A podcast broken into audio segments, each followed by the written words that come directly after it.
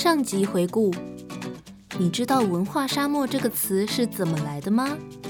在你眼里，高雄还是个文化沙漠吗？上集杨顺发老师借着他的亲身故事，带我们回到了当代高雄。那么杨老师口中的高雄计划究竟是什么呢？节目即将开始，让我们一同期待下去。各各位旅客您好，文藻转运站站长 speaking，高美馆一播客时代之声号即将启航，请系好您的安全带，我们即将穿越时光，回到那个冲撞的年代。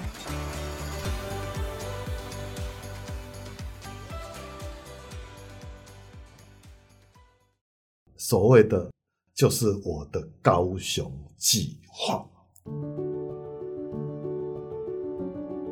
我应该要不是只是抒发我自己个人内心的一种情感而已，我应该要去关心我成长的这一块土地——台湾高雄。所以我决定改变我的摄影风格，也是我要跟这块土地更亲近。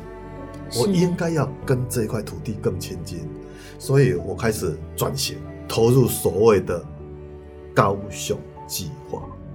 所以，高雄计划，我的最大的一个目标是，应该讲说，高雄已经变成我第二个故乡，我就感觉我应该拍我故乡的一个东西，所以我开始大量的记录整个高雄的工业，包括劳工，我拍了非常多，比如说像中州的黑手街那些拆船师傅啊。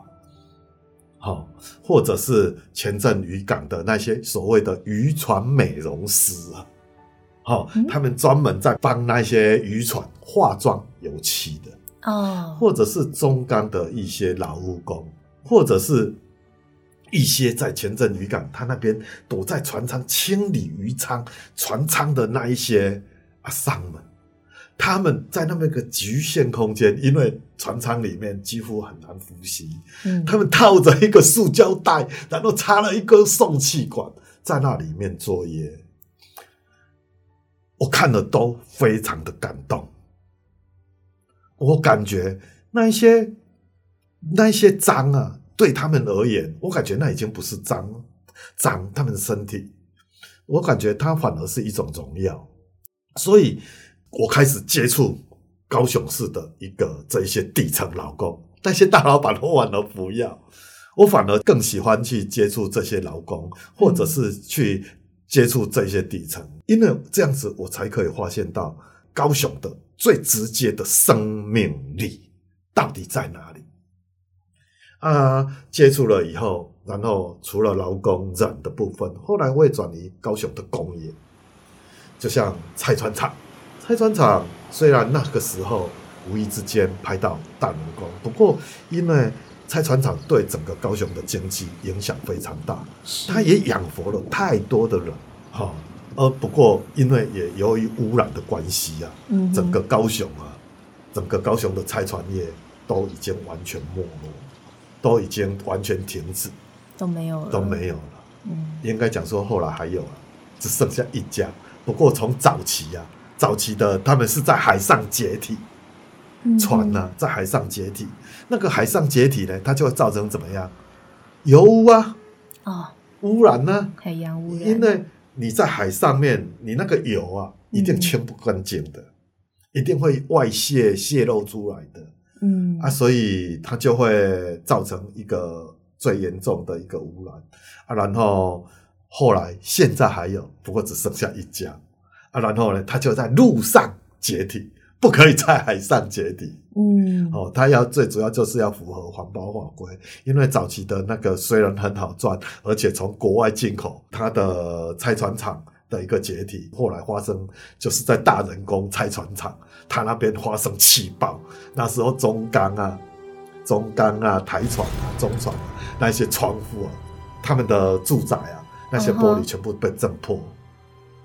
所以呢，也就是因为那个气爆事件呢，让整个高雄整个拆船业整个结束。后来我也记录这一些除了劳工，然后还有高雄的工业，嗯哼，还有像现在整个高雄工业的一个在转变，像中石化，或者是台塑南亚的起家厝，起家厝，对，王永庆啊，王永庆的起家厝就是南亚，台塑南亚在现在的中山路旁，诶，今年它已经变成变成王室昆仲的纪念公园。本来是一个王永庆台塑企业的南亚的起家厝，现在已经变成都拆掉了，变成一个公园。我感觉这样子经过了经过了这三四四十年的时间，其实高雄也一直在蜕变。嗯，好，尤其最明显的就是在像刚才我讲的早期的工业区，不过现在已经变成了。比如说像中钢企业总部啊，高雄市的图书馆呐，好，它那那边本来是一个工业区，啊，现在都已经往台北啦什么，不过它现在变成一个亚洲新湾区，这是这三四十年来，其实那边变化非常大，也代表了一个工业城市慢慢的在转型了。是，所以记录了整个高雄，记录了十几年，就是一直在找。一种高雄的城市性格，嗯哼，不过也碰上了许多同好，因为那时候已经解严了，嗯，人家就嘲有一点嘲笑我，杨淑兰你怎么还在拍这个？人家大陆那边哦，那个房子有多老，那个人啊，他的皱纹有多大，拍起来多漂亮啊！你拍这个老也不老，你的造型也不够漂亮。我听了以后。其实我对他只有哈哈哈哈大笑三声。其实我内心非常生气。国外政治解严了，国外开放观光了，对，一堆人全部都拍跑去拍国外。我一直在问我自己，杨叔，那你为什么不去？我也反问我自己，我为什么要去？我光我我自己感觉，我记记录我的高雄，我记录我的故乡，我都记录不完了，我还要记录到那边。所以后来啊，我也下定决心，连其他县市我都不拍，我就只有要拍高雄。我愿意把我的后半辈子，全部的时间、全部的摄影，通通投入给高雄，来记录，好好记录高雄这样子的一个城市。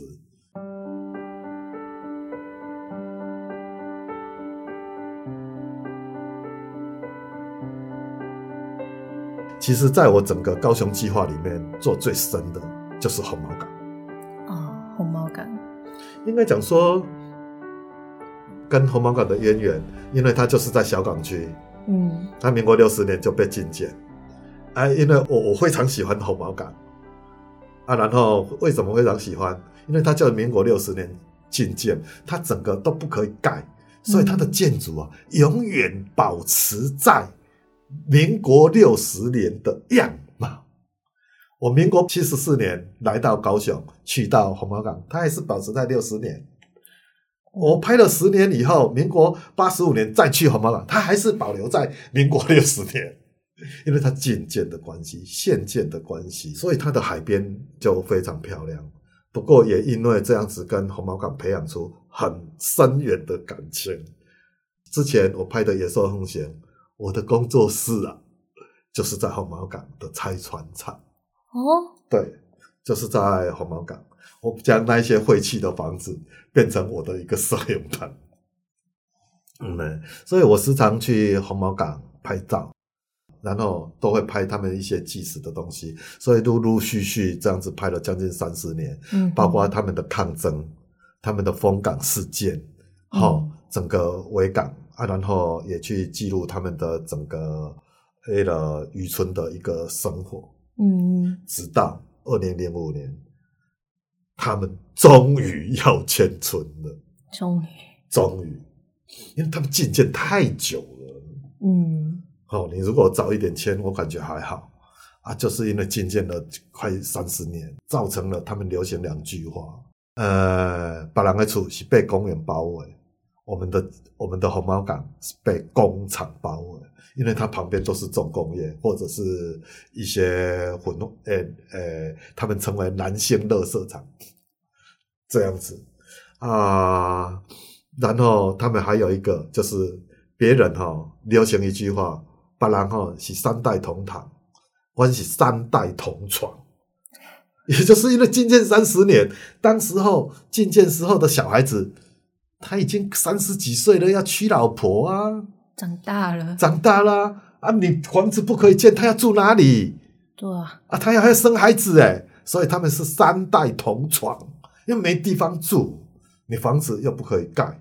所以我很能体会红毛港居民的那一种心中的痛，因为也跟他们蛮熟的。不过到了二零零七年，他们真的决定要拆的时候，我看到好多人一直在跟我哭，我听了好心，我看了好心痛。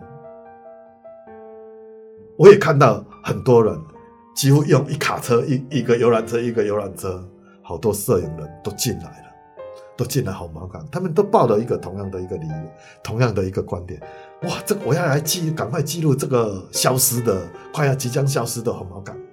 是拍摄，我看了也很伤心，因为我是摄影人，我也知道你们这些摄影人拍了以后，这些底片会怎么样，这些照片、这些档案回去都存在电脑里了。我一直在思考，艺摄影艺术这样美彩，这样子摄影真的是一种记录吗？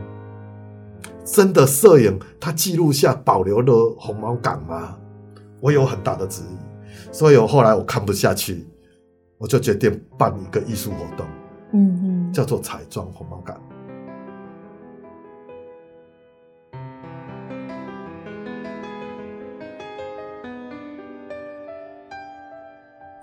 我的目标非常清楚，我的目标非常清楚，我就是想保留红毛港的影像文化。我不只是要把那些档案存在我们每一个人私己的一个电脑档案里面，我希望能够大家来共同完成，把你的档案拿出来。嗯，我们有没有办法去争取到替红毛港人，我们这些摄影人呢？为红毛港留下他们以红毛港为主体，留下他们重要的影像记录，所以我就邀这些摄影人，我们来办一个彩妆红毛港活动。应该讲说，整个彩妆红毛港的活动，它只是一个行动，它最重要的是那个结果。我想要的就是要，我希望说，因为全整个红毛港有五个村落，嗯。好几千户，它整个被你拆掉，那个整个家族的记忆，家族的他们四百年留下来的根全部不见了。所以我感觉市政府有义务，而且也有责任，要替这个村庄留下他们的影像记录，也要让他们说，至少和你阿公在教孙的时阵，会当教因的孙啊讲。这阿门港就是咱的故乡，咱伫阿门港住四百多年啊，四百年啊，啊，真咱拢迁走，为着台湾的经济去用迁走。毋过，我感觉政府应该做一本影像，嗯，摄影书送互因，嗯，互因后摆有一个通教因孙的所在。所以尾啊，我嘛足感谢，应该讲文化局，嘛感谢迄个。应该讲，当时是足侪人斗相共，包括媒体记者，一定得报这件彩妆红毛港的活动。啊，等下当去吼市政府文化局所重视，啊，然后会当完成这点彩妆红毛港团队的人去替阿门港去保留落来因的影像的记录甲文化。嗯，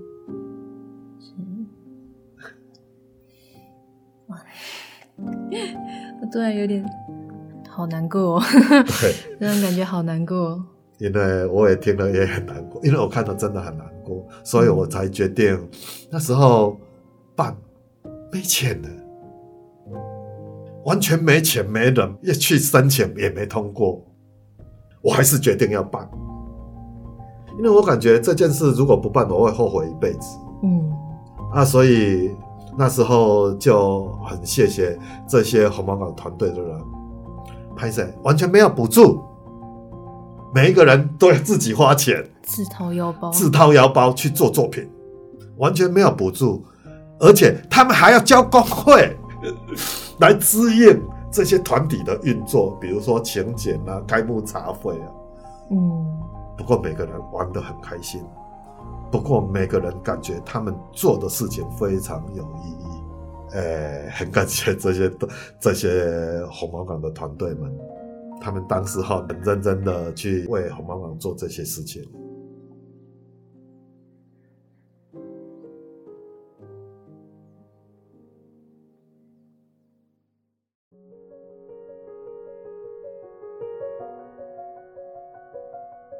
那老师这一次在高美馆展出的作品《家园游艺状态》，老师也是在这样子的心情下去拍摄的吗？呃，没有错哈。应该讲说，这个就是我接触到他们的在地的这些百姓，有一个很重要的概念呢。我很想把这些居民的感受用作品给表达出来。我只是想把他们的心声给表达出来而已。所以应该想说，为什么会取“家园游移状态”？就像就像红毛港居民的一样，他们要被我用比较严重的字眼，他们要被赶走，离开他们的根。不过呢，他们的新家在哪里？不知道。去到那边好不好？不知道。嗯。所以它变成一个，它是一条船，因为阿门港是一个渔港，它叫这条船，它。没有渔港，它要靠到哪里？就很像在一条船找不到渔港，在那边漂移，这边游移，这边的放动，嗯、那一种，我想把他们迁村的，或者是要离开自己的家的那种心境啊，给表达出来，把他们的不安、不稳定感，给用摄影作品给表达出来。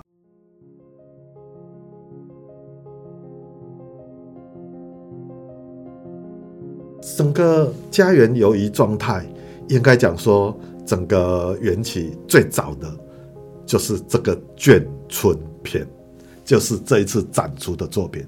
反而红毛港的，它有一点在后来后来的作品，因为最早整个家园游移状态，整个构想的发想，整个是在眷村篇这边。因为那时候整个整个台湾，它那个环境大环境啊也不一样。那时候也非常的流行着什么呢？叫做眷村改建。改建。改建。因为民国三十八年那个政府。来到一个国民政府来到台湾以后，建了那些眷村，它已经有点老旧破旧，所以一直的陆陆续续的在改改建。像一九九五那个年代啊，像在中华路啊，有一个现在中央企业总部那附近图书馆，刚才讲的那个地方啊，嗯，它那边就有一个叫做军艺眷村，军艺不过。现在那个军艺眷村变成现在的图书馆，变成中央企业总部，就是那附近。不过他们整个已经盖成大楼，就是在那边有一个国宅，还有一个军艺社区。所以那时候整个国内的一个环境，就是这些眷村一个一个一个陆陆续续的在改建。那时候刚好我拍的地方就是现在的九如路。这个叫做九如新村的样子，九如新村，也就是现在的九如山山路的北边，现在的中都湿地啊，那个公园大公园是中都湿地的南边，那边有一个叫做九如新村，我这些照片都是在那边拍的。我进入到这个眷村，它开始已经在拆了。已经拆了差不多有三分之一有了，哦，嘿。啊，不过呢，因为人也已经搬走了，因为我对眷村也比较陌生，嗯哼，啊，然后就去逛了这些已经没有人住、准备要拆除的一个眷村，我就感觉到那时候就感觉到非常的有趣。啊，心内心也非常有感。第一个，我看到的，一进去到，我看到的满处都是国旗。啊，满满地，或者是变成国旗处处可见，还有那种国父的，我用国父遗像，你还有可以看到老蒋蒋中正那种年轻的时候穿着的军服，还有一些军服，因为是眷村嘛，嗯，啊，所以你会看到。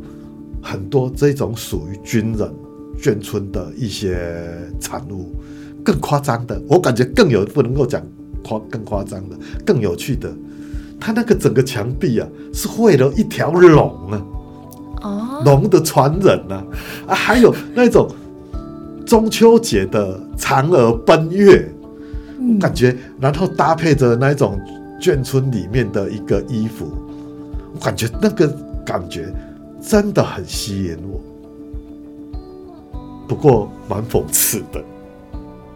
我很想了解到这些眷村呢、啊，他们人的想法到底是怎么样。不过很可惜，我没有访问到，我只能凭我自己的感受，我对这一个质疑，把那个质疑的想法给拍出来。什么质疑的想法？这个跟戒严有很大的关系。应该讲说，那时候拍的时候是二零零三左右。嗯哼，那时候整个国民党也已经，这个这跟政治有一点关系。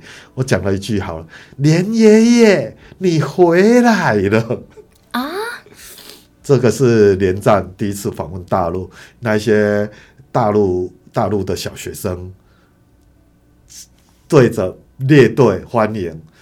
对着连战讲的一句话：“连爷爷，你回来了。”我听了很讽刺，不好意思，因为为什么会感觉到讽刺的一个原因，来自于我小时候的教育。我国读国小的时候，那时候总是叫我们要，呃，打败万恶共会，要反攻复国，解救大陆同胞。相形之下，到现在二零零三年那边的时空的一个转移，那个整个中心的一个思想，嗯，它变成了一个连爷爷，你终于回来了。那这整个中心的思思考，以前要反攻大陆的，现在这个整个中心思维，通通都已经不见了。我感觉这个真的很讽刺啊！然后我也。内心也有很多的质疑，所以我应该要感觉这个家园有一状态。我应该，我很想知道他们眷村的居民到底是什么想象，他们的内心的世界对这样子的一个观点是怎么样的？解严前跟解严后，那个整个政治氛围、整个政治的信仰差转变太大了。是啊，所以。我就决定拍这一张，所以你会看到后面，你会看到一个一个人坐在那边，他手抱着一个国父遗像，他的整个头啊都被整个国旗给包住。是，不过背后呢，它是一个被拆毁的眷村。这是我自己内心的创作的一个想象。我会想说，国家的中心思想到底在哪里？是什么？是不是也随着眷村的拆除，而这个信仰已经有所改变？这是我的一张表现。然后我的第二张，你会看到一个人穿着一个军服，他是用一种很颓废的。很不甘的、很不舍的一个姿态，低头的、很不愿的，他是对这种信仰，或者是对这个眷村的一种怀念或怀旧，或者是一种不舍。我不知道，我的画面也想留给观赏者自己去做解读，包括这一些里面的一个服饰，那些龙。嗯，龙的传人，他们的军服，或者是老蒋的一个遗像，当时候的这些政治信仰，当时候的反攻复国，当时候的反攻抗俄，现在好像都都完全不一样了。不过，从这一些壁，从这些眷村里面的房间、服饰、装饰，他们都透露出那时候眷村的这些居民，他们对这些信仰的一些想象。我们可以看到这些物件，可以去了解到他们的信仰。嗯，所以我也，我我。最主要是拍这个系列，那时候最主要就是想象的他们对这一个部分的一个概念，我很想把那个概念给表现出来。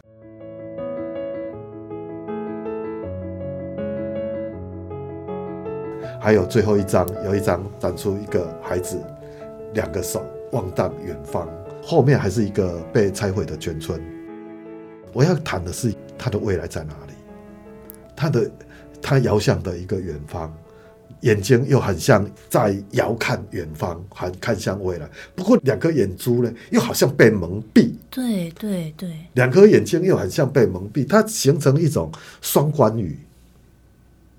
未来到底在哪里？不过我的眼睛又看不到，它产生了一个，呃，模棱两可。的一个，所以我故意用了这样子的一个语汇，让大家去去讨探讨或思考这样子的一个眷村的议题。所以在拍这个系列的时候，我就故意用了一个当时候的这些信仰或者是记忆，嗯哼，它就很像一个很遥远，所以我用了很模糊，我故意将这些人物啊都拍得模糊的，我用脱焦的一种表现方式。来表现，而且为什么？其实这些作品，这些作品，我到最后拍完底片以后，我通通加了一个技法，就是我将这一些底片啊，拍完的底片，我回来又用漂白水，我们家用的漂白水再腐蚀。这一些底片，所以你可以看到我的照片，诶，怎么会这个样子？很跟一般的照片是不一样，因为那层那个是我用了一层漂白水，嗯，将这些腐蚀。为什么要加这一道？因为这个就很像我们对自己的根，我们自在这边生活了这么久，我们的根、我们的历史、我们的记忆、我们的回忆。就很像这张底片一样，在腐蚀，在腐蚀，慢慢慢慢，我们这些记忆都慢慢慢慢的被漂白水给腐蚀掉，在消失。嗯，所以这个消失我也感觉很重要，所以我故意用了漂白水去侵蚀这些底片，让这些漂白水在侵蚀的过程能够给留下来，这些。